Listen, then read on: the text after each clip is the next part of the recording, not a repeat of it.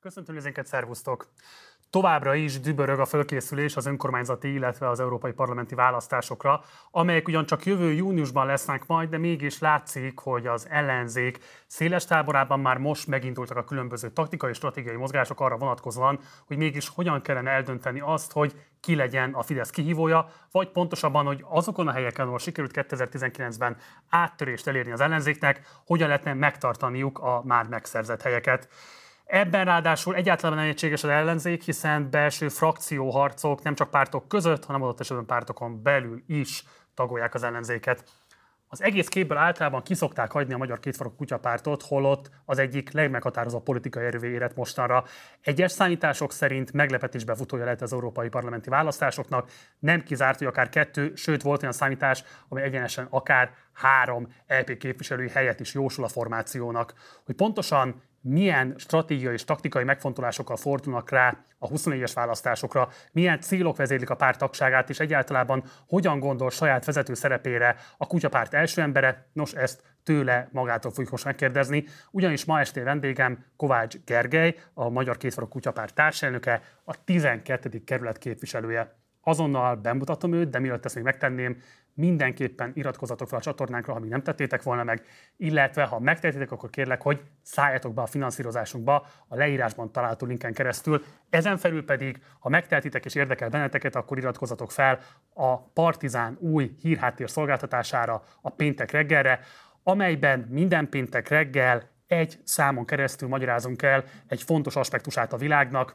podcastban, hírlevélben, illetve videóban. Ne hagyjátok ki, iratkozatok fel erre a szolgáltatásunkra is, a leírásban található linken keresztül. És akkor fordulok ma este vendégemhez. Szervusz Gergő, nagyon köszönöm, hogy elfogadtad a meghívást. Sziasztok, köszi a lehetőséget. Kezdjük azzal, hogy szombaton úgynevezett tisztújtó kongresszus tartottak a Fideszben, ami ugye eufemizmus, mert hogy nem nagyon újították meg a tisztségeket. Orbán Viktor örökös pártelnökként továbbra is megkapta a lehetőséget, hogy alakítsa a pártnak a sorsát a következő években. Nyilvánvalóan ezt maguk a Fideszes érintettek sem számítottak bármilyen más típusú kimenetelre. De adja magát a kérdés, hogy a kétfarkú kutyapártban mikor volt utoljára kongresszus, egyáltalán elképzelhető az, hogy ne te legyél az örökös pártelnök? Hát tavaly volt utoljára, nálunk a tagság dönt a, az ilyen pozíciókról, mert igazából minden fontosabb kérdésben. Uh, igazából nem indult más, csak a Szuzi meg én, és akkor mi lettünk újra társelnökök. Magas labda, azért azt te is érzed, hogy ez kb. pont az a felállás, mint a Fideszben. Mitől demokratikusabb a ti ajánlatotok a pártagság részére, mint Orbáni a Fidesz részére? Nem, hát azért mi nem teljesen a Fidesz modellt vettük át, tehát vannak olyan ö, sikeres pártok, mint a párbeszéd, akiktől érdemes átvenni bizonyos ö, ö, struktúrákat, és mi ezért választottuk a társadalmökséget. Ugye, hogy a barátnőmmel vezessük a pártot, így akartam, hogy még a kutyám is benne legyen, de ezt így nem engedték a magyar jogszabályok, úgyhogy nálunk így ez a, ez a helyzet. De szerinted elképzelhető valaha, hogy az MKKP élén ne te és a Szuzi álljatok? Persze, simán lehet, hogy megunom valamikor, és akkor hátrébb lépek, és uh, szerintem most is vannak már olyanok a pártban, akik tök tudnák vezetni. Valamennyien vannak. És miért nem érzik szerinted az indítatást, hogy elinduljanak a tisztségért? Hát figyelj, itt van egy ilyen, ez egy kicsit más alakult ez a párt, mint a többi, mert itt az első tíz évben gyakorlatilag én csináltam majdnem mindent. Uh, és akkor gondolom ennek lett egy folyamánya, hogy egyelőre logikusnak tudjuk, hogy én, én vagyok az egyik, vagy hát a társadalmak a pártnak. De akkor ez sokkal inkább művészeti projekt ilyen szempontból, mint párt, ahol nem tudom, még bármilyen belső küzdelem vezetne végül a pozíciók birtoklásához. Ez a te alkotói projektedként indult el Szegedről, és gyakorlatilag a mai napig is ilyen szempontból a te alkotói projekted. Hát figyelj, különösebben nem tülekednek, de én azért azt gondolom, hogy mondjuk 2016 óta, amikor ugye akkor nyitottuk ki a, a pártot, hogy jöjjön, aki akar, és szerintem onnantól nem lehet feltétlenül viccpártnak nevezni minket, mert uh, legalábbis az energiáink nagy része az tényleg arra megy el, hogy a hozzánk jelentkező tényleg tök sok passzivistának megteremtsük azokat a lehetőségeket, hogy tudjanak csinálni valami értelmes dolgot, ha már szeretnének. A, tehát innentől kezdve ez egy szervezetként működik, és nem tudom, lettek alkalmazottaink, és van operatív igazgatónk, van országos kampánykoordinátorunk, és regionális koordinátoraink, tehát ilyen értelemben kiépülgetett valami pártszerűség belőlünk is. Megmondom, miért van fontossága szerintem a jelentőség ennek a kérdésnek, mert nyilván ti egy éles kritikáját adjátok a létező politikai viszonyoknak Magyarországon, és ebből a szempontból fontos kérdés, hogy egyébként a ti gyakorlatotok az azon kívül, hogy rámutat a visszásságokra, meghaladja azokat a viszonyokat, amelyeket kritizáltok. De most mire gondolsz a felépítésére a pártnak, vagy a melyik részére? Hát mint hogyha ugye Magyarországon azért alapvetően úgy szerveződik az összes párt, hogy karizmatikus vezetők köré épülnek ki a szervezetek, gyakorlatilag a kutyapárt is ebbe a sémába sorolható.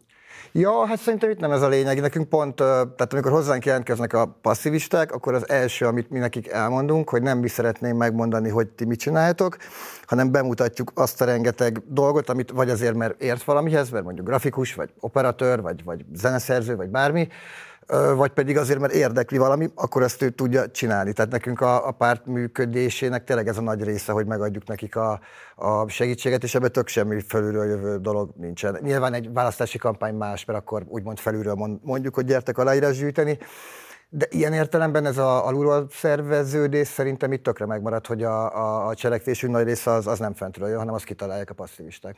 És hogyha a passzivisták azt találják ki, hogy szeretnék megváltoztatni a párt vezetését, akkor erre nekik van lehetőségük? Persze, hát mondom, a tagság dönt a pár évente, a, most meg nem mondom neked, talán három évente az elnökségről, két évente, és persze, hát bárki indulhat a tagok közül, és akkor akire a legtöbben szavaznak, az lesz az elnök vagy hát társelnök van olyan politikai eredmény, amit ha nem szállítasz le elnökként a 24-es választások valamelyikén, akkor az a lemondásoddal fog járni? Hú, ezen még nem gondolkodtam, ebbe vallom. A, hát a, ahogy te is mondtad, a, arra azért nagy esély van, meg azt gondolom meg kéne ugranunk, hogy az Európai Parlamentbe bekerüljünk minél többen. Hány mandátummal számoltok? Hát figyelj, mi 15 országban szeretnénk elindulni, és akkor összesen körülbelül egy ilyen 4-500 mandátum lehet ebből. Magyarországon Magyarországon, hát a három az jó lenne, az már úgy egy egész, egész szép szám. Az önkormányzatinak viszont mi elég kevésen fogunk elindulni. Nekem bevallom, hogy fontosabb az, hogy megfelelő és hozzáértő embereket juttassunk be önkormányzati testületekbe, mint az, hogy sokat. Ugye ez elég sok pártal történt, hogy a, gyakorlatilag az egyéves vagy két éves létezésük után be tudtak vinni 100-200 embert önkormányzatba, és az hát látszik is, hogy nem feltétlenül voltak felkészült emberek. Úgyhogy mi elkezdtünk már több mint egy éve egy képzést az önkormányzati képviselőjelöltjeinek, amit el kell végezniük. Itt van külön előadása a közbeszerzésekről, az építésről, a zöld dolgokról, a kulturális dolgokról, arról, hogy mit tehet egy képviselő, mi a dolga, egy önkormány közérdekű adatkérések, stb van házi feladat, nem tudom, meg kell csinálniuk, fel kell dolgozniuk egy helyi ügyet. Tehát a, én amikor bekerültem, Ugye ezt az én példámon láttam, hogy én fél évig azt gondoltam, hogy teljesen tisztességesen működik a, a Pokorni Zoltán vezette 12 önkormányzat, és hát nem szeretném, hogy mások is hasonló hibába essenek, és emiatt, ugye, akik úgy ezt csinálják ezt a képzést, és mondjuk jól állnak vele, az mondjuk egy 30-40 ember, úgyhogy szerintem ennyi lista vezetőnk lesz nekünk az önkormányzati választáson. Oké, okay, mindjárt fogunk beszélni majd erről is. Egy kicsit még térjünk vissza a választás egésznek a tétjére. Ugye beszéltél már te is erről, hogy az LP választáson komoly esélyetek van mandátumot, mandátumokat szerezni, és valóban az önkormányzati választáson is számos helyen lehetnek befutóhelyen kutyapárti jelöltek. Éppen ezért fontos kérdés az, hogy szerinted maga a tagság, a pártolók, a passzivisták készen állnak arra, hogy komolyan politizáljanak és részt a politikai versenyben? Ha, na, ugye ez egy érdekes kérdés, mert amikor a szóba jött ez, hogy akkor ki akarna önkormányzati képviselő lenni nálunk, akkor szerintem azért egy nagyon más arány jött ki, vagy látszott, mint a többi pártnál. Tehát hozzánk alapvetően nem azért jöttek az emberek, hogy valami fajta politikai tisztséget, vagy nem tudom, betöltsenek, vagy szerezzenek maguknak, hanem ugye ami, a, ami az elf, hogy azért jöttek, hogy csináljanak valamit. Ö, viszont azt gondolom, hogy ez a, ez a pár tucat ember, ő, ő meg erre valóban, valóban képes lehet, és szerintem a, a, a kérdésedre ementén igen a választ, tehát szerintem őket erre igyekszünk legalábbis felkészíteni. A, ugye mi is, tehát én is úgy kerültem be az önkormányzatba, hogy tök nem tudtuk mi ez az egész, és azért azt látni, hogy hogy akár egy képviselő is szerintem tök sok mindent el tud érni, hogyha, hogyha esetleg normálisan dolgozik. És szerintem, tehát hogy mondjam, nekem azzal sose volt bajom, hogy a, hogyha a kutyapártnál valamiféle értelmes dolgot csinálunk, és az lehet egy padfestés is, meg lehet egy virágültetés, vagy egy buszmegálló, vagy, vagy egy önkormányzatban mondjuk, ami szerintem az egyik legfontosabb egyébként egy ellenzéki képviselőként, az a nyilvánosság, tehát hogy egyáltalán megírd azokat a dolgokat, amik történnek a városodban, kerületedben. Ez, ez nagyon sok helyen nem történik meg, és emiatt hát a szegény választók nem is tudnak normális képet, vagy hát normális döntést hozni, ugye nincs mi alapján döntés, mert nem látják, hogy mi történik. Tehát e, ez a része szerintem eddig is belefért a kutyapártba, és uh, én nem látom, hogy ezzel gond lenne. Ezeket szerintem lehet egymás mellett csinálni.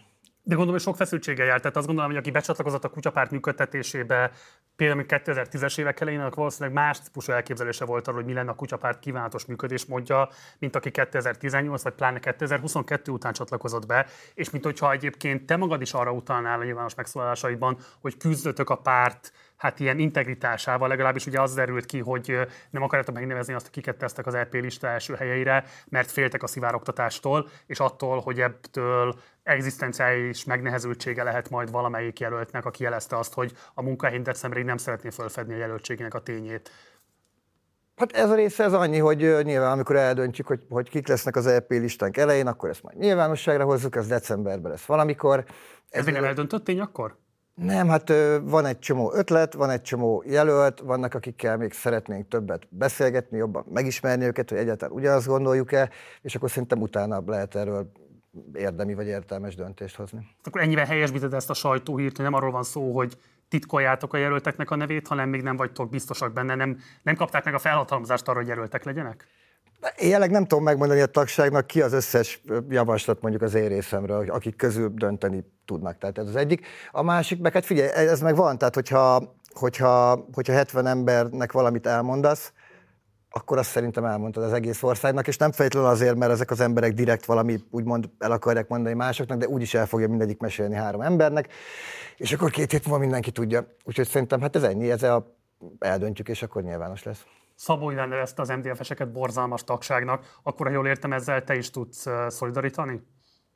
Um, nem feltétlenül. Hát figyelj, nálunk a, a tagság, ugye nem, ez egy tök nagy különbség, a legtöbb pártnál ö, bárki lehet tag.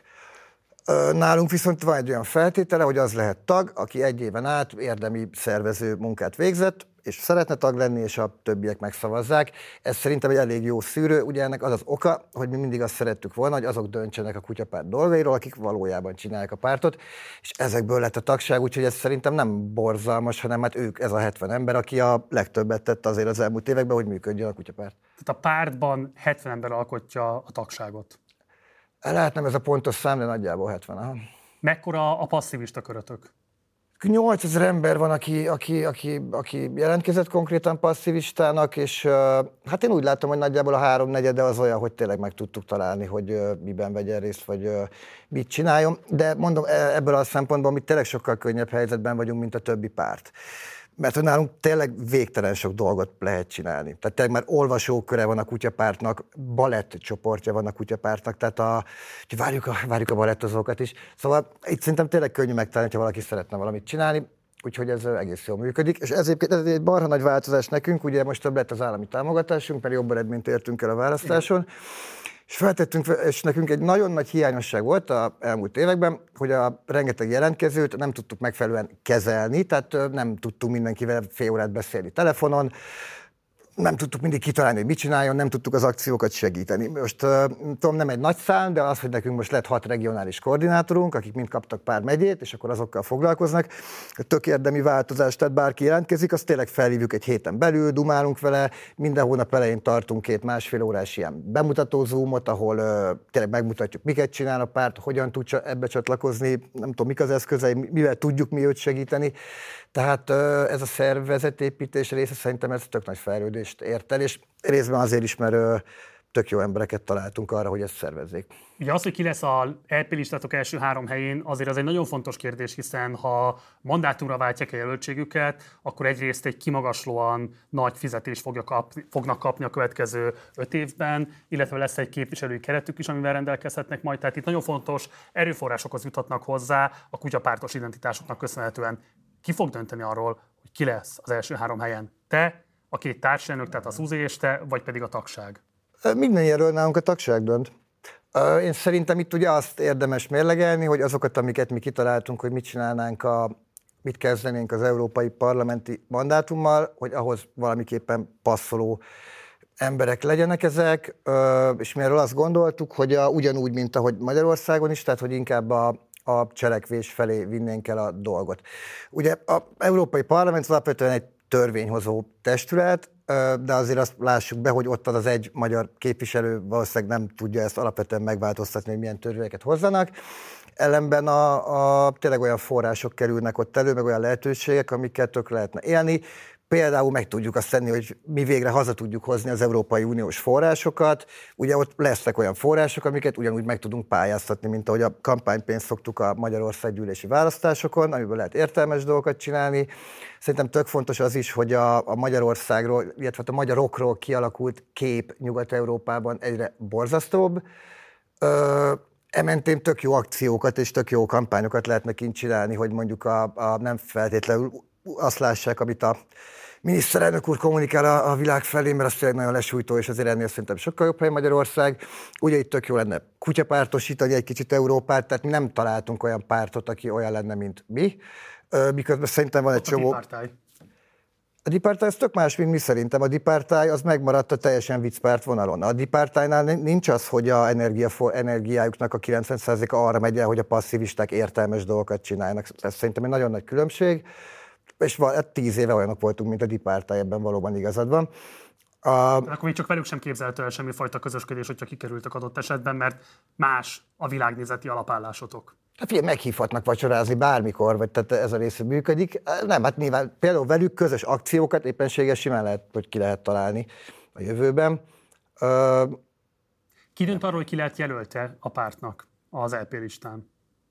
Minden ilyen kérdésre a tagság lesz a válasz, tehát a bármelyik tag jelölhet bárkit, és a tagság dönt arról, hogy ki legyen a jelölt. És mi alapján, tehát nem tudom, hogyan fog eldőlni a végső sorrend, tehát hogy lesz egy többségi szavazás, vagy mi a metódusa igazából ennek engem ez érdekelne? Hát, figyelj, lehet a sima többség is, lehet preferenciás szavazás, illetőleg ugye én már most látom, hogy nem feltétlenül akar mondjuk mindenki listavezető lenni, hanem mondjuk ő csak ötödik lenne, vagy éppen csak első lenne. Úgyhogy lehet úgy a legértelmesebb, hogy először szavazunk az elsőről, aztán a másikról, és akkor így tovább. Nyilván az én szavazatom az 150-et ért, tehát alapvetően én döntöm el, de azért elbóckodjuk ezt a demokráciát. Nem, szóval tényleg a tagság dönt róla. Ezt akartam megkérdezni, hogy a két társelnök közül bárki ott lesz az első három helyen? Én nem, nem gondolom, hogy ott lennénk. Nekem ez nem szimpatikus. Nem tűnt határozott nemnek ez. Nem, azért nem szívesen beszélek erről, mert tényleg amíg nem nyilvános, addig, addig nekem ezeket nem tudom, mennyire kéne elmondom, de azt a véleményemet el tudom mondani, hogy ezt nem tartom egy szimpatikus dolognak, mikor olyan embereket tesznek a listák tetejére, akik már akkor elmondják, hogy ők ugye nem fognak beülni a adott, adott helyre, ahol be lehet jutni. Szerintem korrektebb, ha arra szavaznak, aki tényleg be fog kerülni. Igen.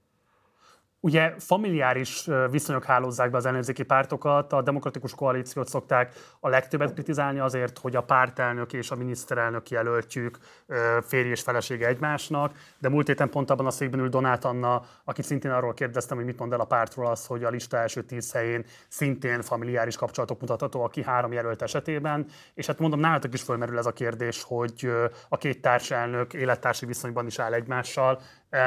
Mi a válaszod arra a kritikára, hogy gyakorlatilag a kutyapártnak sincs demokratikusabb ajánlata, mint az által egyébként kritizált ellenzéki pártoknak, vagy pláne a kormánypártnak? Hát ezt nem látom, hogy mennyire demokratikusság kérdése, hogy, hogy, a, hogy a Szuzival vagyunk társelnökök a pártban. Tehát én szerintem azért lettünk mi a társelnökök pár évvel ezelőtt, mert talán akkor mi csináltuk a legtöbb melót a melót a pártban, és ez volt az oka. Szóval én ebben ez nem, nem, nem. De nem okoz feszültséget a párton belül, hogy érheti az a vád a teljes formációt, hogy ez gyakorlatilag egy családi vállalkozás? Figyelj, hosszabb távon ez nézhet ki rosszul. Tehát ha lesznek gyerekeink, és utána ha kibővítjük az elnökséget a gyerekeinkkel, akkor nyilván ez, ez elvezethet oda, hogy valami rosszallást szül. Én nem tudok ilyesmiről, hogy ez zavarna valakit. De szakíthatunk egyébként a Szuzival egy, a választások egy hónapjára, és akkor, akkor ez megoldódik. Hát csak emiatt nyilván ne. Um, van egy jelenség a kutyapárttal kapcsolatban, és kíváncsi vagyok, hogy te hogy értékeled ezt, hogy a párt hogyan értékeli ezt. Két választás között a közvélemény kutatásokon rendre jól szerepeltek, aztán amikor a választásokra kerül sor, akkor mindig kiderül, hogy valamelyes fölülmértek benneteket.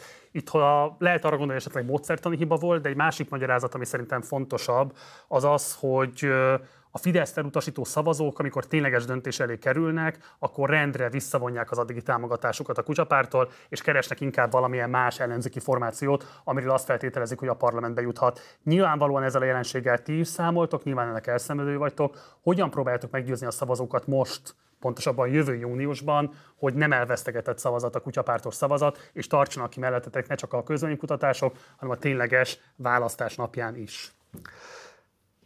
Érdekes a kérdésed, mert én azt lát, vagy én úgy hiszem, hogy ez egy, ez egy városi legenda. Tehát ha megnézitek a, mondjuk a Wikipédián a, a 2022-es választások előtti felméréseket, akkor azt fogod látni, hogy a, a mediánt leszámítva mindenhol 3% alá mértek minket, miközben 3, nem tudom, 3% ot kaptunk, tehát én nem feltétlenül látom ezt a, ezt a jelenséget, amit, amit, amit amit említettél, a, a, nem tudom, elvezett szavazat itt most, már, most erről szerintem itt pont nem lesz szó, mert a, a, az EP-n szerintem simán be lehet kerülni, és ugyanígy a, ugye mi úgy indulunk a, az önkormányzati választáson, ugye, ugye, hogy nekünk az adott helyen el kell indulunk minden egyes EVK-ba, és akkor a listavezető be tud kerülni, ami kb. 3-4-5-6 százalékkal egy nagyobb helyen be lehet kerülni, ez szerintem bőven megugorható. Azon gondolkoztak-e már, hogy bármelyik párcsaláddal keresitek-e a kapcsolatot, tehát hogy egyáltalán hova ülne be az 1-2-3 kutyapártos képviselő? Most az igazság, hogy ez nincs vég, hát, és hát nincs teljesen eldöntve. Én személy szerint azt gondolom, hogy nem feltétlenül passzolunk igazából semmelyik frakcióba, párcsaládba, és ennek az az oka, hogy ugye ezek ideológiai alapon szerveződtek, ami tök oké, és ugye van, van, van szozdem, meg jobboldali, meg, meg liberális, meg ilyesmik, és én nem tudom a kutyapártot besorolni ezek közé valahova. Tehát vannak részei, amit be lehet, tehát hogyha mondjuk a emberi jogokról van szó, vagy ilyesmi, akkor valószínűleg liberálisnak számít a, a kutyapárt, de összességében meg ezt én nem tudom rólunk mondani, szóval nekem ezért ez egy elég nagy dilemma, hogy, hogy beférünk-e így valamelyikbe így önmagában. Úgyhogy erről, erről sincs még olyan, olyan nagyon végső. Ugye az, hogy bekerüljetek, vagy választhassatok egyáltalán, hogy melyik pártcsaládhoz akartok csatlakozni, be is kell kerülni az LP-be. És azért rugózik még ezen a kérdésen egy kicsit, mert mint hogyha a részletekről is lenne egyfajta ijegység attól, hogy mit jelentett a szerepvállalásotok, amikor éles választásra kerül a sor. Például hadd idézek arról, hogy 2022-ben a kommunikációtok eléggé zavaros volt abban a tekintetben, hogy most akkor kire is szavazzanak a választók, ha Orbán hatalomgyakorlását akarják megakadályozni. Te például így fogalmaztál, örülnék, ha a körzetben az ellenzéki jelölt győzne, ez eléggé kétértelmű megfogalmazás, de Döme Zsuzsanna társadalmak azt írta, vagy azt mondta, nem fogok sírni a listán ránk, de egy évben nem rám szavaznak. Nagy Dávid operatív igazgatótok meg kifejezetten azt mondta, megkérem a szavazóimat, semmiképpen ne szavazzanak rám, borzasztó lenne, ha a helyi kutyapártos csapatot utálnak egy esetleges ellenzéki kudarc esetén.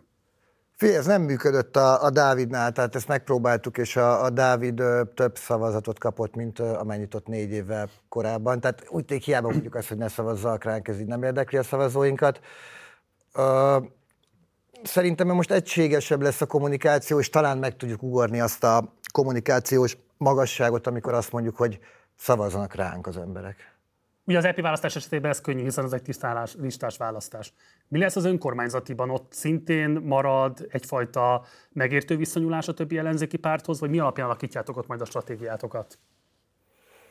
Nem, nem része a stratégiánknak ez, tehát tényleg annyi, hogy amelyik városokban, illetve kerületekben van olyan, van, olyan, van olyan jónak tűnő jelölt, aki ezt a képzést elvégzi, meg, meg, meg úgy látjuk, hogy érdemes bőle képviselőt csinálni, ott indulunk. Tehát igazából ez nem, a, nem az ellenzéken múlik, hogy ott éppen ők mit csinálnak. Én azt gondolom, hogy azokban a városokban, amiket mondjuk az ellenzék vezet, nem tudom, négy éve, ott azért, ott azért, hogyha normálisan vezették azt a kerületet vagy várost, akkor ugyanúgy simán tudnak nyerni, attól függetlenül, hogy mi is elindulnánk. Indulunk. De mennyire fogtok koordinálni? Tehát a kérdésem az, hogy mondjuk például Baranyi Krisztinek a támogatását már bejelentettétek az LMP-vel együtt, ami nem is meglepetés, hiszen a párt társelnöke, ott a polgármester körvonalazódik-e máshol, más kerületben vagy más városban hasonló ki- vagy beállás ellenzéki jelölt mellé? Nem, nem tudok ilyenről a, a Krisztát leszámítva, ö, ugye, hát illetve már itt szóba jött bizonyos részekről, hogy a, a 12. kerületben vannak, akik ugye szeretnének valamiféle előválasztást. Ugye most igazából talán így official rajtam kívül a, a momentumos rendőr, akit, akit bejelentettek, de úgy tudom, hogy azért még többen szeretnének indulni. Ott például nekem személy szerint ez úgy akár beleférhet, tehát hogy akkor, akkor aki nyer, az, az lenne a polgármester jelölt, de nem úgy, hogy... Fontos, várj, bocsánat, ugye Farkas Csaba az indulónak a neve, ő volt a volt rendőr főkap, rendőrkapitány a kerületben, bocsánat, és ő a Momentum színeiben indul.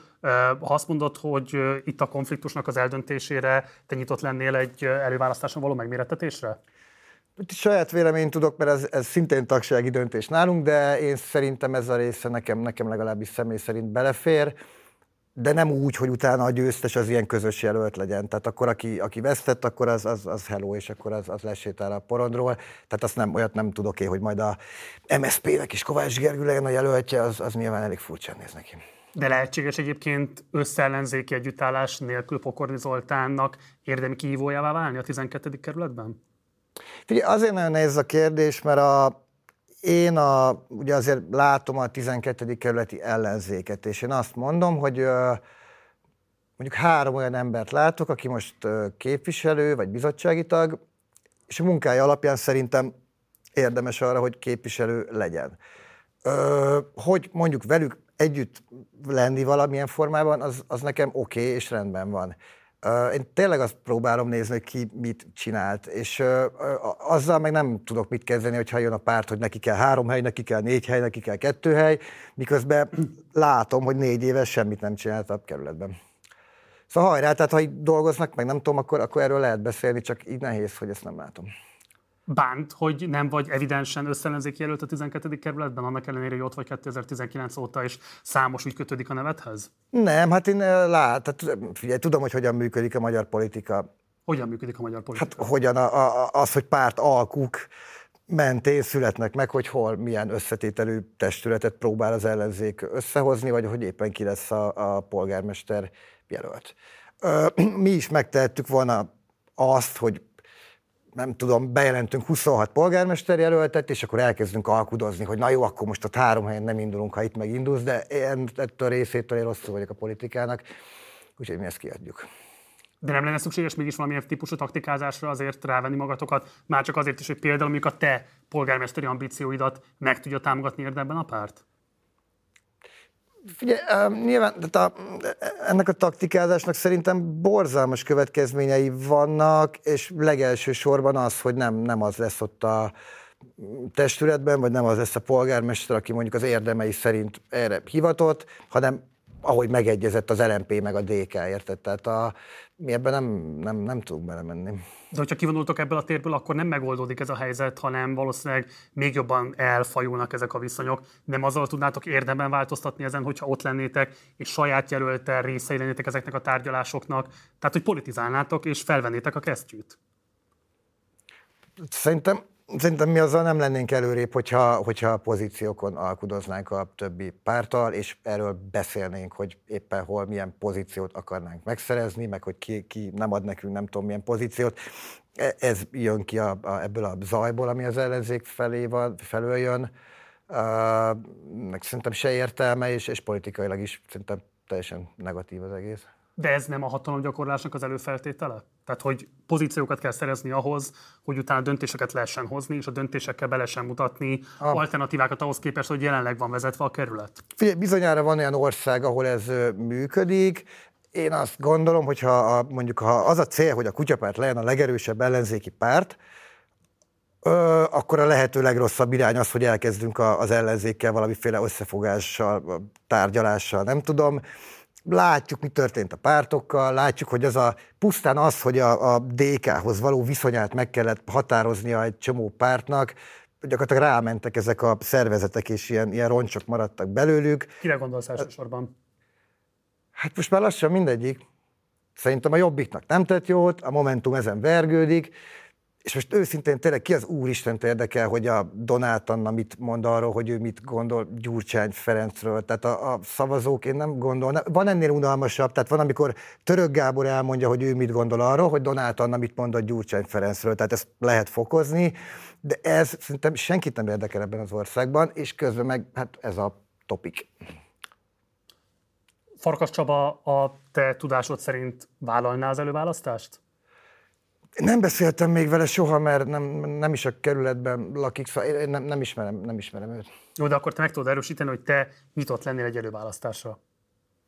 Hát nyilván ennek meg kell a kereteit dumálni, a mentén, amit előbb már említettem, de megfelelő keretek mellett igen. Ugye, ami egy nagyon fontos technikainak tűnő, de valójában milyen tartalmi kérdése minden előválasztásnak, hogy lehet-e online is szavazni, vagy kizárólag csak fizikailag a különböző szavazópontokon. Te milyen előválasztást preferálnál?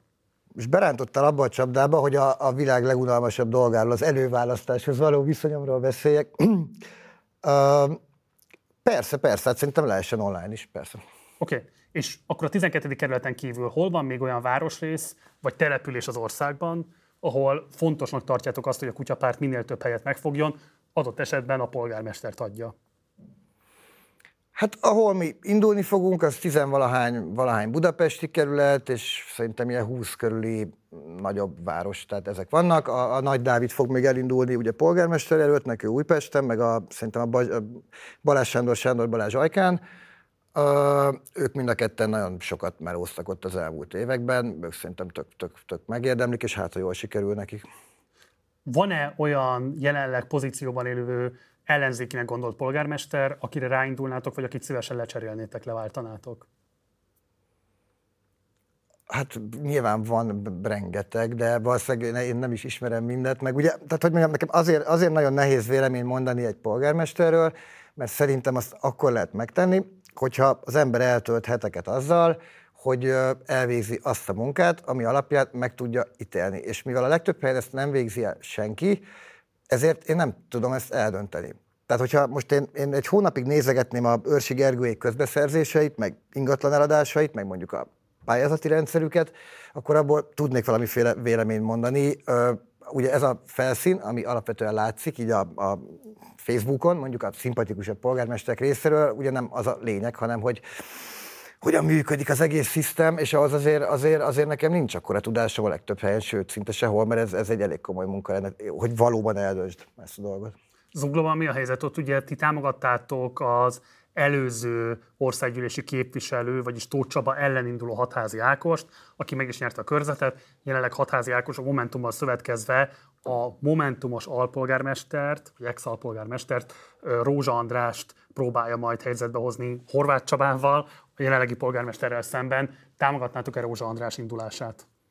Nem gondolom, egy picit egyébként nekem ez azért furcsa, hogy mind a mellett, hogy megértem az Ákos ellenérzéseit a Horváth Csabával szemben, viszont én úgy emlékszem, hogy amikor a, amikor a, a hatházi Ákos azt mondta, hogy ő a Tóth Csabát ugye nem, nem, nem, tehát hogy probléma van a Tóth Csabával, és nehogy legyen a képviselő, akkor az Ákos úgy fogalmazott, mert ugye nem nagyon voltak konkrét bizonyítékai a Tóth Csabás korrupciós ügyekre, ezért nagyon óvatosan mindig úgy fogalmazott, hogy ő úgy látja, hogy Tóth Csaba nem tett meg mindent a zuglói korrupció burjánzása ellen. Most a Horváth Csabát mondod, bocs. Nem, Tóth Csaba. Tehát ez még a, ugye az előző, Aha. aki a hatházi ellen indult. Uh, tehát ez volt a kritika, és ugye most itt van egy alpolgármester, aki négy éve alpolgármester, én nem hallottam, hogy ő túl sok zuglói korrupciós ügyet feltárt volna. Uh, akkor ő sem biztos, hogy megtett mindent az ottani korrupció ellen. Ugye nem tudom. A főpolgármester választáson indultok, vagy kihagyjátok? Hát a főpolgármester választása az a helyzet, hogy ugye Karácsony Gergőnek is szerintem tök nehéz megítélni a, a tevékenységét, ugye részben azért, mert én nem látom, hogy a, amit a főváros csinál, annak mekkora része a, a Karácsony Gergely, tehát ami a főpolgármestertől jön, illetve mekkora része ugye, amit a, a közgyűlés és az ottani ellenzéki többség felől jön. Én szerintem mindemellett egyébként oké, okay, tehát az, az tény, hogy lettek olyan szerintem tök szimpatikus dolgok, amiket a főváros csinál, és korábban szóba se jött. Például? Legegyszerűbb dolgok lett egy közösségi költségvetés, nem egy nagy szám, azt hiszem évi egy milliárd forint, de legalább van és tök jó. Nekem, nekem tök szimpatikus, hogy megpróbálják az autókat minél inkább kiszorítani a, a városból. Bár mondjuk ezt az utóbbit szerintem egy picit gyáván csinálják, mert a, ez amikor lezárjuk pár napra a rakpartot, és akkor lehet 40 fokba az aszfalton sétálni, az is jó, de akkor talán le lehetne az egészet, és mondjuk örökre is be lehetne füvesíteni.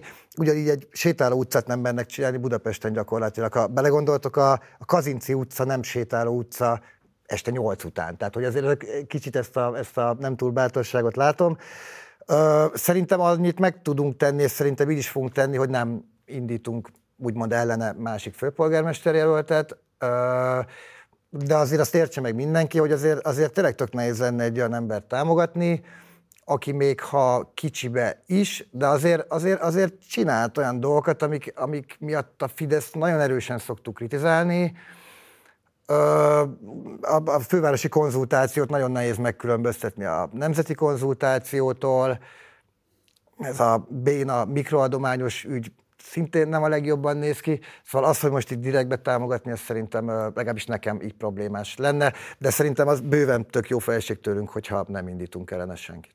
Ugye a Magyar Hannak adta egy, interjúba, egy interjút, ami úgy fogalmazta, hogy 30-40 kutyapártos képviselőt szeretné látni 2024-ben. Most is e körüli számot mondtál. Ugye nem világos, hogy itt képviselőjelöltekről, vagy két tényleges képviselőkről beszélsz-e, majd erre is tér ki. De ugye azért ez egy eléggé ambiciózus számnak tűnik ahhoz képest, hogy 2019-ben négy pozíciót nyertetek el, és abból már csak kettővel rendelkeztek. Ugye az egyik a tiéd a 12. kerületben, a másik Juhász Veronika elnök helyettesé, aki a második kerületben képviselő. 50%-os lemorzsolódás. Mi a garanciája annak, hogy azok a kutyapártos képviselők, akik jövőre mandátumot kapnak, ki is töltik a mandátumukat, kutyapártos színekben, nem pedig függetlenként vagy más pártnak a becsatlakozottjaként? Aha. Hát ugye mi elkövettük azt a hibát legutóbb, hogy azt így nem beszéltük meg, meg nem fektettük le, hogy mondjuk a párt mit vár egy képviselőtől, és mikor elégedett vele. Azért szerintem ezt most azért megtesszük. Ugyanígy a, a, a, a szükséges tudást se tettük mellé, ezt most megtesszük, tehát szerintem ez a része nagyjából működhet. A 30-40-es szám pedig ugye ezek a listavezetők, akik bekerülhetnek, ami a gyakorlatban igazából 4-5-100 EVK-ban induló jelöltet jelent, ugye akkor tud bekerülni 30-40, tehát nekünk azért ez is egy elég nagy szám. Mit lehet tudni a lemorzsolódottakról? Ugye a 15. kerületben a testületbe bejutott Pálmai Attila, aki 2020-ban lépett ki a pártból, majd függetlenként jelenleg pedig, ha jól mondom, december óta momentumosként politizál, illetve hát a párt elnök helyetteseként működő Viktor Zsolt volt talán az, aki nagyobb port kavart, akit a taggyűlés mondatta le, mint elnökségi tagot, hogyha jól mondom. Itt aztán tavaly nyáron ki is zártátok a pártból, de ő ezt megtámadta a bíróságon, ahol egyesére jutottatok, és jelenleg, ha jól mondom, ő tagja a pártnak, de egyébként nem pártszínekben politizál zuglóban, hanem függetlenként, ahol ráadásul átláthatósági tanácsnoki pozíciót is betölt. Igen, hát hogy lehet erre a legunalmasabb és legérdektelenebb választ adni? Nem értettünk egyet azzal, amit, amit előbb is mondtam neked, tehát hogy, a, hogy mi lenne mondjuk egy kutyapártos önkormányzati képviselő dolga. Erről más gondoltunk, és, és hogy hatházi Ákos szavaival élve szerintem a Zsolt se tett meg mindent a, a zuglói korrupció felszámolására, mint átláthatósági. Biztos legalábbis a hírekből én erről Erről nem olvashattam. Ez volt az alapvető konfliktus mondjuk Viktora Zsoltal, hogy azt éreztétek, hogy az ő korrupció elleni tevékenysége nem kielégítő? Nem, hát figyelj, ott, ott volt más konfliktus, de szerintem ezek nem olyan dolgok, amik a nyilvánosságra tartoznak, ez így a tagságra tartozik, úgyhogy ezeket én nem mennék bele ilyen részletesebben. Ugye azért van szinte mégiscsak közel a nyilvánosságnak ehhez, mert hogy mégiscsak az ő támogatásukra kértetek szavazatokat 2019-ben. Szerintem érdemes lenne tudni a választóitoknak, hogy mégis miért nem szolgálják már a kutyapárt ügyét, miért lettek szakadárok ilyen szempontból. Én nem láttam igazából, hogy mi a, mi, a, mi, a, mi a hozadéka mondjuk ennek az említett két képviselőnek a munkájának. Tehát, hogy nem feltétlenül írtak meg helyi ügyeket, nem feltétlenül szervezték helyben a kutyapártot. Tehát amit ugye elvileg kéne csinálni egy képviselőnek, azt nem láttam a részükről.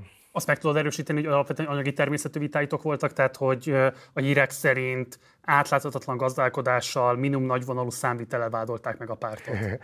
Aha, hát a, a, anyagi vitáink velük egyébként nem ezen a fronton voltak jellemzően, hanem azon, hogy, hogy nem beszéltük meg előre azt, hogy ki mennyit fog keresni. És amikor ugye önkormányzati képviselők lettünk, ugye azok, akik a pártak is alkalmazottai voltak, akkor hirtelen ebből a kettőből lett egy viszonylag magas fizetés. És akkor nekem az volt a, a, a, a parám, hogy ez így szarú néz ki, mert hogy ilyen nagyon sokat keresünk, és akkor ezt mi lejjebb vittük, és ugye azt csináltuk, hogy nálunk úgy vannak a fizetések, hogy egy ilyen összfizetés van meg szabva azoknál, akik a pártól is, meg a önkormányzattól is kapnak. Tehát én például 428 ezer forintot keresek nettó, ennek egy részét a önkormányzattól, egy részét pedig a pártól. És ebbe egyébként valóban nem értettünk velük egyet, hogy ezt nem tudom, akkor egyébként jó ötletnek tűnt, aztán most, hogy volt az infláció, most már annyira nem jó ötlet, mert, mert nekem is elfogy a hó végére a pénzem. Tehát ők keveselték ezt az összeget, és ők több pénzt szerettek volna kapni. Ők ezt ugyanadták, hogy ezeket, ezt a két dolgot, tehát a pártól kapott, és az önkormányzattól azt jobb ilyen függetlenül kezelni. Igen. Ugyanakkor felvetődik az a kérdés, hogy... De most a másik, ami nem beszéltem, bocs, hogy beszélok, az átláthatóság. nem tudom, bárki, aki elmegy a weboldalunkra, meg tudja nézni, hogy szerintem mi vagyunk az egyetlen párt, aki konkrétan a tényleg a, a szerződéseit feltölti, a 1 millió vagy 3 millió feletti szerződéseit a weboldalra. Úgyhogy szerintem ennél átláthatóbb nehéz lenni, mint amit megteszünk. Ugye volt az ásznak is egy hasonló megállapítása veletek, szemben, ami nyilván, hogy mondjam, kritikával vizsgálandó, mert az ászról láttuk már többször is azt, hogy politikailag motiváltak a vizsgálataik. Ugye volt egy 13 milliós bírság, amit össze is dobtak a szimpatizánsaitok. Ott a számvevőszék azt állapította meg, idézem, a párt könyvezetése számviteli nyilvántartási rendszere nem felelt meg a jogszabályi és belső szabályozási előírásoknak a 2020-21. évben.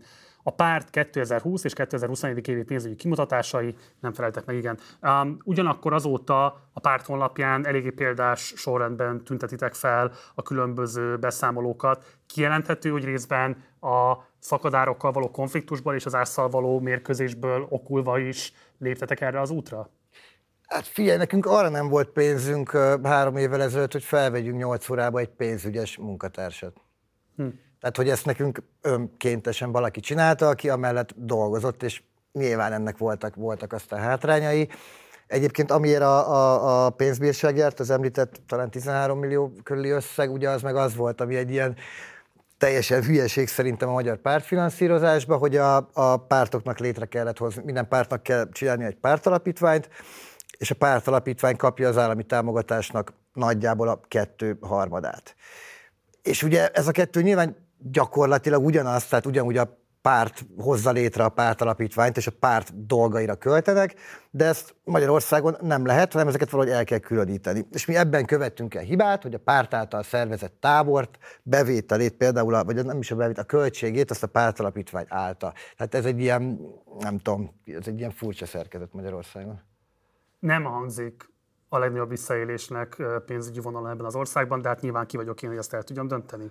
Ami a kérdés, politika értelme szerinted igazából mi a feladat egy polgármesternek? Tehát te, amikor azért pályázol, hogy fölállhass a pástra, és Pokorni Zoltán elől elhozhassd a kerület vezetését, akkor te, te milyen ajánlatot akarsz megfogalmazni? A padokat kell festeni, és a szimbolikus politizálásban kell érdemi eredményeket felmutatni a hatalommal szemben, vagy pedig más típusú politikai alternatívát kell mutatni a NER hatalom gyakorlásával szemben? A polgármesternek, tehát ugye ez van egy hivatal, ami ugye alapvetően működik. A polgármesternek az a dolga, hogyha szeretne valamin változtatni, úgy a nagyképben, a, a, a kerületben, akkor ezt meg tudja tenni. A, szerintem, a, ahogy én látom, ami leginkább zavarja a kerületieket, az a, azok, a, azok az építkezések, azok a lakóparképítések, amik miatt ugye folyamatosan csökken a zöld felület, amiért pont mindenki oda költözött, de ez nem is csak kerületi probléma, tehát ugye egész Budapestnek probléma, hogyha a 12 keletben a zöld felületek csökkennek. Itt sajnos sokszor elmondható, hogy aktívan éppen, hogy segítette az önkormányzat ezeket a építési beruházásokat, ez ellen szerintem nagyon könnyű tenni, mert ha már egész egyszerűen nem segíted úgy, ahogy eddig ezt tette az önkormányzat, mert az is hasznos. Ugyanakkor még a visszafele is lehet kicsit fordulni, ami nem olcsó, tehát ugye, hogyha valami már magán tulajdonban van, és te annak csökkented az értékét, mert azt mondod, hogy nem lehet ide építeni lakófunkciót, hanem csak, nem tudom, erdő lehet rajta, akkor kártalanítani kell. De szerintem például a 12 keretnek lenne erre évi, nem tudom, pár millió forintja, amiből lehetne összerakni valamennyit, és akkor ezeket a területeket úgymond vissza lehetne vásárolni, vagy kártalanítani lehetne. Ez egy nagyon konkrét politikai tétnek tűnik, ami nem kizárólag az zöld felületről szól. Hát ez a, hogy mondjam, ennek része az is, ami, ami szerintem a második legfontosabb, hogy, hogy a kerület szerintem rengeteg pénzt veszít azon minden évben, hogy a, a közbeszerzéseknél és az ingatlan eladásoknál nincsen valódi verseny, amiben szintén aktívan közreműködik az önkormányzat. Tehát az önkormányzat ír ki meghívásos közbeszerzéseket, miközben lehetnének ezek nyíltak. Az önkormányzat csinálja azt, hogy ezek össze tudják azt hozni, nagyon profin egyébként, hogy nagyon olcsón adnak el ingatlanokat, mégis az esetek nagyjából három negyedében egy érvényes ajánlat érkezik. Ennek erre nagyon sok nagyon profi módszer van, amit most itt órákig tudnék Igen. mondani, de ezeket például nagyon könnyen meg lehetne szüntetni, és ebből tök nagy bevétel lenne. Ugyanígy szerintem nálunk például ez is tök nevetséges, hogy a 12. kerület az egy elég gazdag kerület ha valahol, akkor ebben a kerületben szerintem a, a, a, a szegényeknek, tehát a szegények segítését konkrétan meg tudnák oldani a gazdagok, és egy csomóan szeretnék is. Az önkormányzatok ebben tök lehetne szerepe, és tök lehetne dolga. Mondok egy példát, hozzánk csomószor jönnek olyan kérések, hogy val- kell valakinek egy mosógép, vagy egy mikró, vagy egy bármi. Kiposztoljuk a helyi Facebook oldalra, mindig az van, hogy éppen, hogy túl sokat akarnak adni, és meg lehet oldani. Minden ötödik házba, garázsba áll egy hűtő, ami már örül, ha elviszi valaki. Ebbe például tök működ, izé közre működtetne az önkormányzat. Csinálj raktárat, begyűjt minden ilyen cuccokat, eljutatja az embereknek, stb. Ugyanilyen, mit tudom én, a kulturális rész egyébként, tehát a, most nem is csak az a dolog, hogy mondjuk a, a civil szervezeti pályázatok nálunk ugye nem úgy vannak, hogy valami fajta szakmai zsűri dönt, objektív szempontok alapján, nagy Isten elvár cserébe valamit a kerület lakói számára, hanem a politikai ö, emberek ugye azok döntenek javarészt erről.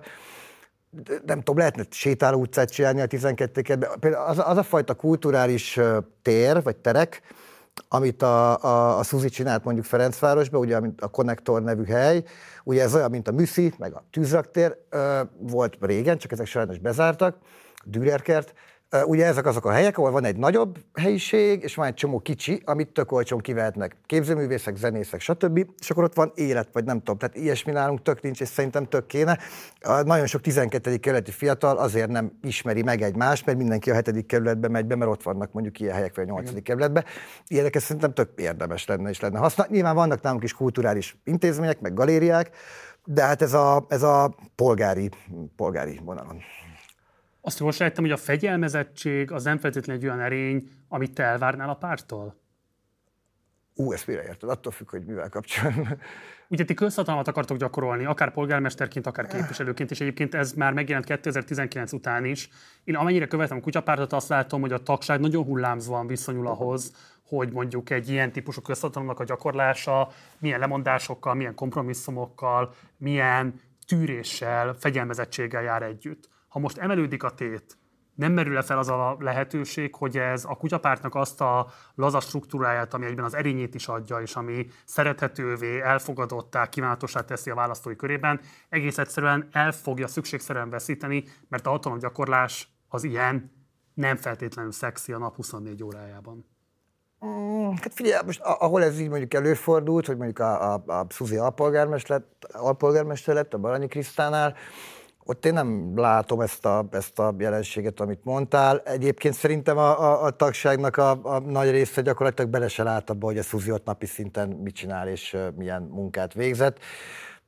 És igazából túl sok kompromisszumot se kellett szerintem hoznia véletlenül sem akarom levecsmérelni a munkát, mert szerintem fontos és értékes, amit végez, de nyilvánvalóan nem lakáskiosztásról, nyilvánvalóan nem pénzbeli ellátásokról kellett döntéseket hoznia, már pedig nyilvánvalóan ezek lesznek azok, amelyek nagyon komoly feszültségeket és komoly konfliktusokat eredményezhetnek a lakosság és a párt, a párt és a vezetőség, a vezetőség és a hivatalban lévő politikus között. Hát egyébként képzelt, hogy az van, hogy ez valószínűleg még megmaradt az ottani korábbi Fideszes érából, hogy a, a Suzi uh, szokott kapni olyan telefonokat Ferencvárosiaktól, hogy, hogy, hogy ők szeretnének lakást, és akkor ők valamit adnának cserébe, mert ez valószínűleg régen így működött. Uh, de jaj, ja, hát ő nyilván nem ezekről, nem ezekről dönt. De hát szerintem ezeket mindenhol objektíven meg lehet oldani, hogy ezeket mondjuk, mondjuk kikap szociális bérlakást egy kerületben. Hát ez valószínűleg egy értékválasztásnak a kérdése, és kevéssé objektivizálható. Hát figyelj, most a 12 kérdés megvannak azok a szempontok, hogy mi alapján döntik el, hogy ki kapja.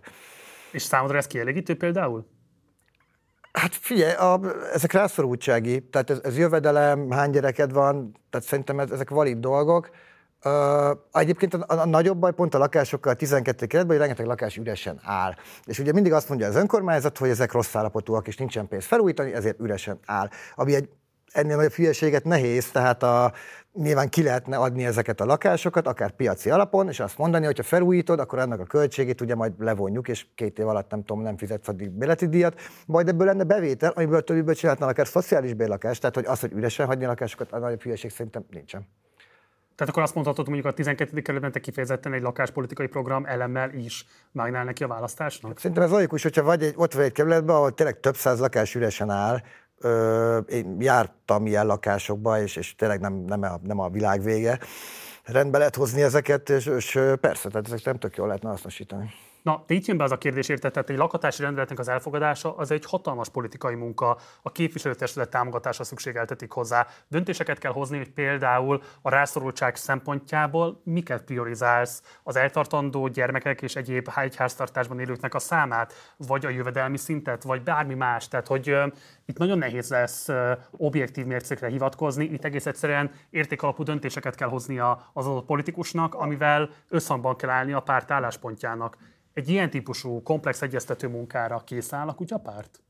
Hát most itt a, a, a konkrét példádnál szerintem ez, ez pont olyan, hogy ezt szerintem simán be lehet vonni a képviselőket, hogyha, hogyha van ebben ötletük, de egyébként szerintem minden ilyen dolgot nem úgy kell csinálni, hogy alapvetően politikusokkal megbeszéled, vagy, vagy, vagy alapból pártálláspontot akarsz kialakítani, hanem vannak, akik értenek ez, ezekhez a dolgokhoz, és, és van egy csomó modell, hogy lakásokat hogyan lehet rendbe rakni, és, és akár megfelelően szociális alapon felhasználni.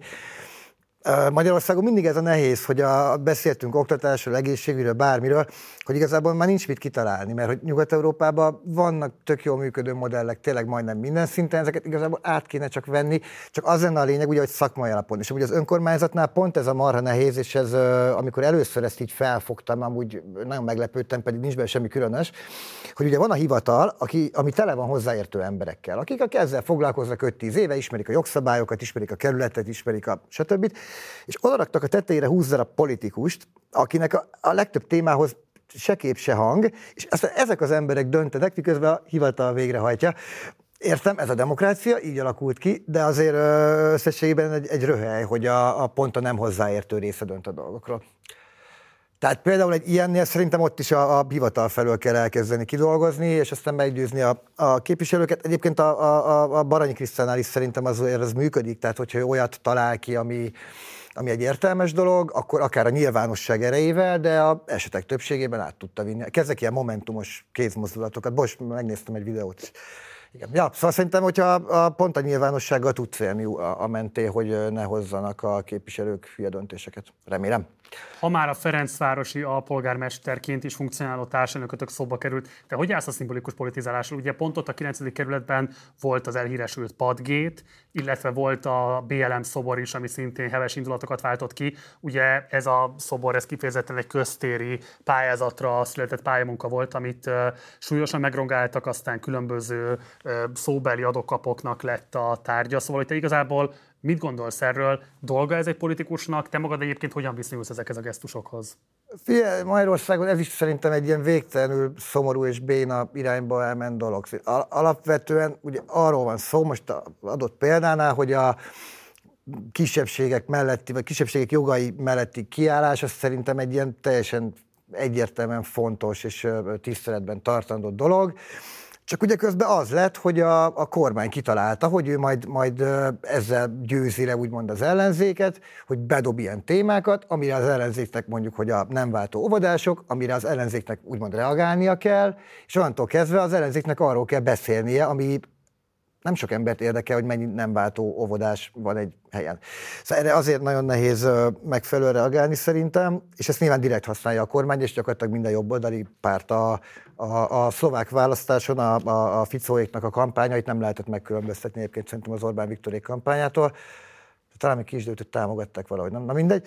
A, a másik kérdés egyébként a konkrét, ugye ez meg a, a, a Suzy ott annyit csinált, hogy ő kiírt olyan kulturális pályázatokat, mind ö, köztéri szobor vagy műalkotás vonalon, mind ö, plakát, óriás plakát vonalon, ahogy, ahogy ő gondolta, hogy ki kell írni egy pályázatot. Tehát, hogy van egy objektív ö, pontrendszer, akár hogyha olyan szakmai zsűri van, tehát nem a politikusok döntenek, benne van az a Kertész Laci például, ugye, aki még a birodalmi lektorátustál korábban csinálta ezt a köztéri, köztéri szoborpályás dolgot. Tehát ez a végsőstben a szakma, ami ott dönt, és aztán azzal meg nem tudsz mit csinálni, hogy ő éppen mit dönt, és ezért is fura, hogy azt mondják, hogy a, a kicsit, amit most félig te is, hogy akkor a, a, a fúzióhoz köthető, hogy milyen tartalom jelenik meg ebben a szoborban, vagy plakáton, de hogy nem. Tehát a, egy normálisan működő önkormányzatnál szakmai zsűri dönt ezekről, és hát valóban a, a művészeti szakmai zsűrinek a döntése az, az nem feltétlenül olyan, ami a tömeg igényeket kiszolgálja, és nem fog mindenkinek tetszeni. Ez világos, de ez a... segíts meg megértenem. Tehát a Ferencvárosi pad szivárvány színűre festése hogyan vagy miért segíteni bármilyen szempontból is a nem heteroszexuális emberek jogegyenlőségét? A padnál ugye az történt, hogy azt, ott az Amnesty kereste meg Ferencvárost azzal, hogy lehetne egy ilyen pad. Igen, az nem a terv, vagy az nem a szoborpályázat, vagy nem a köztes igen, szoborpályázat. Igen, és akkor ez ugye, volt. itt ugye van egy döntés, hogy most mit csinálsz, azt mondod az amnesty hogy menjetek a fenébe, vagy azt mondod, hogy oké, okay, legyen egy színes pad Magyarországon. Uh, és akkor ebből lett ez az őrület. Én pont ott voltam még az utolsó este, amikor kinállt a pad, akkor ott volt a, a, a, a Magyar Gárda, ott voltak uh, ilyen uh, valami leszbikus csoport képviselői, aki éppen lefóliázták a padot, ott voltak a rendőrök, és közben még 70 ember. Uh, szerintem ezeknél igazából az hiányzik, hogy a, mert az, hogy ez tematizálva van, az szerintem rendben van, hanem ilyenkor az hiányzik, hogy valahogy mögé tenni pont ezeket, amit mondasz, aminek valami hatása is lehet, vagy meg akar győzni embereket. És ez nagyon, nagyon, nagyon nehéz. Ez ugye ez, ugye ez a vita, hogy a, hogy a hogy mondjuk egy Pride az ugye használ, használ-e a, a, a, a melegek ügyének, de én azt gondolom, hogy ettől függetlenül akkor is csinálni kell ezeket, hogyha még, még lehet, hogy több utálkodó ember tud lenni, mert ugye most ezt szeret, lát több, mint három meleget, és akkor azt már felbosszantja.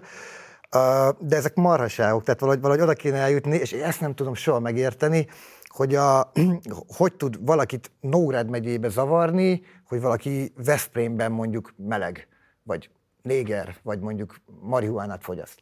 Tehát itt szerintem a, itt valahogy ezzel lenne dolog, és hogyha ez téma, és értelmesen téma, akkor basszus, hát csak meg lehet győzni az embereket, hogy hülyeség, amit, amit gondolnak nem akarok hosszan vitatkozni ezen, de azért szerintem van különbség a között, hogy nyilván lehet a Budapest Pride-ot is kritizálni, de az, hogy nem heteroszexuális emberek vállalják a nyilvánosságot, fölvonulnak, demonstrálják azt, hogy egyenrangú polgároknak tekintik magukat a politikai közösségnek, az egy dolog, és az, hogy egy pad milyen színnel van befestve, én tényleg nem látom, de szeretném megérteni, hogy milyen formában segíti ez bármilyen szempontból is a jogegyenlőségnek az ügyét. Figyelj, hát ez egy, ez egy, ez egy, ez egy kiállás emellett, a közösség mellett. A, a, a végeredménye, ami lett ennek az egésznek, azt én nem mondom neked, hogy pozitív. Ö, emiatt szerintem nem lett egy ember se, aki mondjuk, mit tudom én, jobban bírja a melegeket. Ö, nem, azt nehéz azt mondani, hogy ennek valahogy jól, jól sült el. Viszont azt se lehet mondani, hogy nem merjünk lefesteni hat különböző színnel egy padot. Tehát ez egy ilyen örökké tartó harc lesz, úgy tűnik, vagy nem tudom. Részben utaltál már, de muszáj direktben is megkérdeznem, hogy hol állsz te most abban az ellenzéket? Egyébként láthatóan mégiscsak megmozgató kérdésben, amit Donát Anna tematizált, nevezetesen, hogy a DK-val nem lehetséges a kormányváltás, és az igazságnak kell győzedelmeskednie, teljes morális megújulása van szükség ahhoz, hogy érdemel föl lehessen venni a kesztyűt Orbánékkal szemben. Mit gondolsz erről a vitáról? Hát leginkább a unalom kifejezés, ami nekem erről eszembe jut, hogy tényleg, hogy most a, a DK-val éppen mi van, nekem nem szokott eszembe jutni Gyurcsány Ferenc sokszor napokig, sőt, talán még hetekig is, én nem foglalkoztam ezzel, ugye, ugye is azt mondja a Donát Anna, ugye, hogy hazudik a Gyurcsány Ferenc, vagy, vagy a hazugság kultúráját élik, hát ugye persze hát ez a dolga, hát egy politikus nem? Az a lényeg, hogy hazudjon, és akkor hát ha elhiszik, és akkor megnyeri a választást, de, de, de, de egyel komolyabban meg persze, tehát a, a, a DK-nak a léte, az, az, azért azt én is egyetértek vele, hogy nem biztos, hogy segíti a, a, a hatalomváltást. A, a másik meg... segíti, vagy akadályozza azért? Donáltal egyértelműen fogalmaz. Hát szerintem mi ezt viszonylag ö, egyértelműen kifejeztük azzal, hogy milyen távolságot tartottunk mindig ettől a pártól nekünk szerintem egy akciónk nem volt közös soha a DK-val, de nyilván, hogyha mondjuk a Momentum abban akar velünk versenyezni, hogy melyikünk áll távolabb, vagy melyikünk utálja jobban a DK-t, miközben ők indultak együtt vele, és ők fognak együtt vele indulni, akkor nyilván ementén hajrá, viszont én azt a részét meg nem látom egyébként azért a legszerencsésebbnek, hogy a, engem tök zavart mindig a politikában, hogy a, a pártok abból akarnak népszerűséget szerezni, hogy valami másik párttal szemben határozzák meg magukat. Sőt, hát a kormányunk ugye nem is csak pártokkal, hanem a különféle társadalmi csoportokkal, vagy a IMF-fel, vagy a bankokkal, meg a mindenkivel. Ez szerintem tök béna, hogy egy ilyen utálkozásra épülő politika. Most ez is, hogy azért szavaz rám, mert én nem szeretem a DK-t, ez azért nekem egy kicsit ilyen fáradt. Mind a mellett, hogy vigyétek el, nekem se különösebben szimpatikus ez a csoport. De akkor, amikor Donát Anna tengelyt akaszt a DK-val, az nem egy olyan kiállás, ami adott esetben vitát gerjeszt a kutyapártagságán belül, hogy lehet, hogy erre rá kellene esetleg erősíteni, lehet, hogy ebben kellene szövetkezni Donát Annáikkal. Tehát, hogyha értek a kutyapártnak, hogy a DK visszaszoruljon népszerűségben, ez nem egy olyan helyzet, amiben politizálnatok kellene és szövetkezni a Momentummal? Én nem azért csináltam pártot, hogy, hogy elmondjuk folyamatosan különféle szervezetekről vagy, vagy emberekről, hogy bajunk van velük. Szerintem mi ezt viszonylag egyértelműen kifejezzük azzal, ahogy amit csináltunk eddig, meg fogjuk. nem, nem, nem generált egyébként a, a kérdésedre a válaszként, nem, nem generált vitákat a párton belül, hogy mi erre reagáljunk, és szerintem eszünkbe se jutott erre, erre reagálni. Ungár Péter Mózesként hivatkozott Gyurcsány Ferencre a te képzeletedben melyik bibliai alak sejlik fel, hogyha Gyurcsány Ferencre gondolsz? Elképzelem, hogy Török Gábor, hogy arról beszél, hogy Ungár Péter Gyurcsány Ferencre hogyan hivatkozik. Uh, bibliai alakot mondjak a, a Gyurcsány Ferencre? Hát, hogyha az ellenzéki pártokhoz való viszonyát nézzük, akkor kicsit ez a hal, nem az a, ami a Jónást benyelte. De mondjuk a Jónás legalább kijutott belőle, úgyhogy akkor legalább lehet pozitív a vége az egésznek. Mi a 22-es választásokra egy pillanatra visszakanyarodva, hogyan értétek meg azt, hogy a fiatal felnőtt youtuber széna sokkal inkább tudott tenni Márkizai Péterrel, mint a kutyapárttal, miközben azt gondolná az ember, hogy természetesebb szövetségesei lehetnétek ennek a szintérnek. Egyáltalán hogy értékelitek, jut-e elég média figyelem a kutyapártra, milyen most a viszonyotok a nem formális sajtótermékekkel? Figyelj, hát ez szerintem akkor természetes volt, hát mindenki várta a, a csodatevő embert, aki, aki, aki, aki még nem pártozta össze magát, és majd valami tök jót csinál, és amíg, amíg nem ismertük meg ugye Márkizai Péter gondolatait, addig egy nagyon szimpatikus ember volt, tehát ez szerintem ott egy teljesen logikus dolog volt, és valóban egy csomó kutyapárt szavazó, akkor hirtelen az MZP, nem tudom, tüntetése kezdett el mászkálni, aztán most arra persze úgy visszajöttek hozzánk, de szerintem az egy normális dolog volt. A sajtónál ö, egyébként ezt én nem is teljesen értem, bár valamilyen szinten értem, de hogy azért az tényleg jellemző viszonylag sok ö, kormánytól független sajtótermékre, hogy amikor mi valami értelmesebb dolgot csinálunk, akkor azt nem feltétlenül írják meg, hanem a, a, a vicc, vicc rovatba bekerülünk, hogyha valami vicceset csinálunk, illetve hogyha jön a rendőr, az szokott még lenni mindig nagyon a sajtóba, de azért azt szerintem tényleg nagyon vicces, hogy a, hogy mondjuk az, az, hogy egy párt a kampánypénzéből mondjuk több mint 200 millió forintot elkölt pályázati úton és odaadja értelmes dolgokra, ez a független sajtó nagy részében nem számított hírnek. Ennek nem tudom, mi az oka, nyilván jobb lenne, ha így lenne, de az meg a másik, hogyha mi most itt vagyunk, nem tudom, 5 és 9 százalék között szoktak minket mérni mostanában, abból a szempontból meg ez így oké, okay, tehát ha most minket a sajtó meg így nagyon tolna, akkor lehet, hogy most 20%-on lennénk, amivel meg nem biztos, hogy tudnánk mit kezdeni, úgyhogy ebből a szempontból nem haragszom. Akkor, nagyon, én akkor vagyok kicsit ilyen szomorú, amikor csinálunk valamit, látom, hogy rengeteg kutyapártos rengeteg munkát tett bele, és tényleg, tényleg semmifajta sajtója nincsen, és nem, nem, nem, ér el, nem ér, emiatt sokkal kevesebb embert ér el. De szerintem ezt mi megszoktuk, mert azért ez mindig így volt. Volt olyan ügy az elmúlt 13 évből, amelyben a kormányal értettél egyet? Uh. Uh, hát biztos, hogy volt. Most ez nyilván hát elég sok döntés meg törvényt hoznak évente. Nincs egy olyan, ami szívkedvenced lenne? Mm. Nem tudok én neked ilyet mondani. De gondolkodom, és akkor legközelebbre mondok.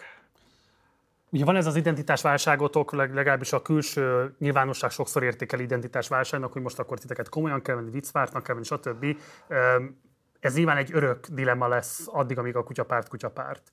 Ami engem alapvetően érdekel így a beszélgetés zárásához közeledve, hogy működik-e még a humorérzéket. Tehát 13 év vagyunk a NER-ben, nyilván ti sem feltétlenül vagytok ennek a különösebben Egyáltalán nem tudom, hogy fölvertődik-e benned az, hogy viccel lehet-e még a nerrel, bármilyen szempontból is mit kezdeni. Tehát amikor mondjuk elbocsájtott pedagógusokat látunk, amikor kilakoltatásokat látunk, akkor kizsákmányolt vendégmunkásokat, közmunkásokat látunk, elképesztő gazdasági recesszió van, tehát olyan típusú megélhetési válság is része lesz a hétköznapoknak, amelyre már nagyon nehéz igazából a humor eszközeivel bármit is reagálni. Szóval, hogy akkor tényleg felvetődik az a kérdés, legalábbis bennem, hogy a te megítélésed szerint vicces még a NER? Na, az elére válaszol, próbáltunk, tehát mi is, mi is kíváncsiak voltunk, hogy mit gondolnak a, a, azok a passzivisták, akik sokat segítenek, pont erre, hogy inkább a vicces, vagy inkább a komolynak mondható irány felé menjen a párt, és akkor hát nem volt semmi értelme, mert 50% körül azt mondta, hogy a, a vicces, 50% meg, hogy a komoly, úgyhogy ebből ez így nem derült ki. Egyébként szerintem tök elfér egymás mellett mind a kettő, tehát ebben, ebben nincs gond. Hát figyelj, amiket felsorolta, ez meg nyilván tök vegyes, tehát az tök egyértelmű, hogy vannak dolgok, amikkel az ember nem fog viccelni. Most a, ami Gázában vagy Ukrajnában történik, érted, azzal nem fogsz viccelni, és azzal se, hogy a, kirúgják a tanárokat. De ettől függetlenül van még egy csomó terepe ennek emellett. Inkább az a nehéz, hogy ugye sokszor már annyira abszurd maga, a, a, a, amit csinálnak, hogy hát nehéz, nehéz ezen túlmutatni. De ugye mindenkinek, aki nem érdekelt az Orbáni hatalom gyakorlásban, annak egy nagyon fontos kérdése az, hogy hogyan tudja igazából élhetővé tenni szám, maga számára a hétköznapokat. Tehát például nem tudom, hogy téged a politikai kiégés bármilyen szempontból érinte, hogyan küzdesz ez ellen, egyáltalán közösségileg például hogyan dolgozzátok ezt föl? Én, el vagyok szerintem ebből a szempontból, viszont, viszont amit említettél, hogy, hogy, hogy, hogy mondtad, hogy érhetővé tenni a hétköznapokat, ez meg szerintem pont, ez egy nagyon fontos dolog. Tehát a, hogyha most az van, hogy benne élünk ebbe a borzalmas rendszerbe, és ki tudja, meddig fogunk benne élni, abból szerintem nem az következik, hogy mi ne csináljunk olyan dolgokat, amiktől jobb lesz itt bármi, hanem attól éppen ellenkezőleg abból pont az következik, hogy legalább tegyük meg azt, amit, amit a hétköznapokban tudunk csinálni, amitől ez egy picit, picit talán mégis szerethetőbb, meg jobb ország lesz, attól függetlenül, hogy milyen szörnyeteg nőtt a tetejére. Szerinted a ti szavazóitok a kormányváltás eszközét látják bennetek, vagy inkább a rendszerrel való együttélés egy értelmes módját, amiben mégiscsak lehet valamit kezdeni azokkal az évekkel, amiket itt kell eltölteni Kormány Viktor uralkodása alatt, és közben nem állhatjuk, álltatjuk magunkat azzal, hogy ezzel bármilyen formában is hozzájárulnánk Orbán leváltásához. Szerintem a másodikkal lehet eljutni az elsőhöz, és én ezt látom igazából azoknál is, akik jönnek hozzánk passzivistának, hogy, hogy ez volt az ajánlat az ellenzék részéről, hogy majd kormányváltunk, ez ugye nem sikerült, és akkor meg azt mondják, hogy oké, okay, ez most így nem megy, akkor kezdjük el, hogy csináljunk valamit, abból lehet helyben közösségeket építeni, abból, lehet, abból tud valami kinőni, ami eljut majd a második, vagy az első, tehát a másikhoz, hogy, hogy akkor abból majd valamikor lehet kormányváltás, és azt meg szerintem tényleg értse meg mindenki, hogy mi akkor tudunk minél nagyobbak lenni, és akkor tudunk majd egyszer valaha ehhez hozzájárulni, ha mi ezt a többiektől külön csináljuk, és ennek nagyon-nagyon sok oka van. És szerintem a növekvő népszerűségetek annak köszönhető, hogy az ellenzéki pártok mindegyike a ti választóitok körében leszerepelt, tehát nem tudták valóra váltani a kormányváltást, ezért csalódtak, vagy B, tényleg annak a belátása, hogy ez a rendszer berendezkedett, leváltani demokratikus úton nem lehetséges, de ennek nem akarunk lemondani arról a lehetőségről, hogy legalább közösségben hm. jól érezzük magunkat. Figyelj, szerintem mind a kettő benne van, és... Melyik az erősebb szerinted? Hát ezt onnan fognám meg, hogy az a fajta Nyugat-Európában teljesen normális és természetes és hagyományos politizálás, ami, ami, amikor egy ellenzéki, ellenzékben levő erő ugye azt csinálja, hogy elmondja, hogy ő mit csinálna, ha kormányon lenne. és ez tök oké, ez a, ez a politika. Magyarországon azt mindenki látja, hogy ez abszolút nem működik, és szerintem azért nem működik, mert hogyha az emberek azt látják, hogy van neked egy százalék esélyed arra, hogy meg tud ezt csinálni, akkor érdekli őket, hogy mit mondasz. Most nem ez van az emberekben, szerintem az van benne, hogy úgyse fogják tudni megcsinálni, és ilyentől kezdve nem érdekli, és ennek lett az a vége, hogy, a, hogy annál kevésbé fontos dolog, mint hogy egy ellenzéki képviselő a Magyarország gyűlésben mit mond, sajnos nincsen, ami nem egy jó dolog, egy nagyon szomorú dolog, de most ez van. És ezért kell szerintem egyéb utakat keresni, és nem ezt a sajtótájékoztató és mit csinálnánk vonalat, mert ez sajnos, illetve részben hál' Istennek senkit nem érdekel. és nem tartasz attól, hogy van egy rendszerkonformizáló attitűdötök, akár óhatatlanul is, amivel valójában hozzájárultak ahhoz, hogy az Orbáni hatalomgyakorlásban nem érdekeltek, hozzászokjanak ahhoz, hogy ezzel a maximum ambíció a rendszerrel szemben? Nem gondolom, hogy attól, mert valaki mondjuk részt vesz városfelújító akciókban, attól ő, ő jobban megbocsátja mondjuk a, a nem tudom, a gyűlöletkampányait a kormánynak. Szerintem ez a kettő nem nincs ilyen, ilyen fajta összefüggésben. Alapvetően azért annyit sajnos nem tudunk mi változtatni az országon, hogy, hogy az ellenpontozza azért azt, amennyi kárt a kormány okoz. De egy politikai pártnak nem az lenne pont a ambíciója, hogy idővel eléri azt az országos hatást is, hogy például ezeket a tendenciákat képes legyen kimozdítani, megváltoztatni? Hát de, csak hát ez, ez, ez sok idő. Mennyi? És szerintem nagyon sokan azt rontották el, hogy e, e, nem vártak, hanem azonnal akarták az egészet. Tehát nem tették bele azt a munkát, úgymond, hogy kiépüljön a szervezet, hogy apránként helyben létrejöjjenek, hogy elérjenek az emberekhez hanem akkor most, ugye minden választás mindig a, mindig a legfontosabb, és mindig az utolsó esély, és akkor most majd ugye valami lesz, de, de nem ez van, mert mindig lesz majd egy következő, szóval szerintem ezt, ezt ezen a módon lehet csinálni, és aztán végül eljuthatsz bárhova persze.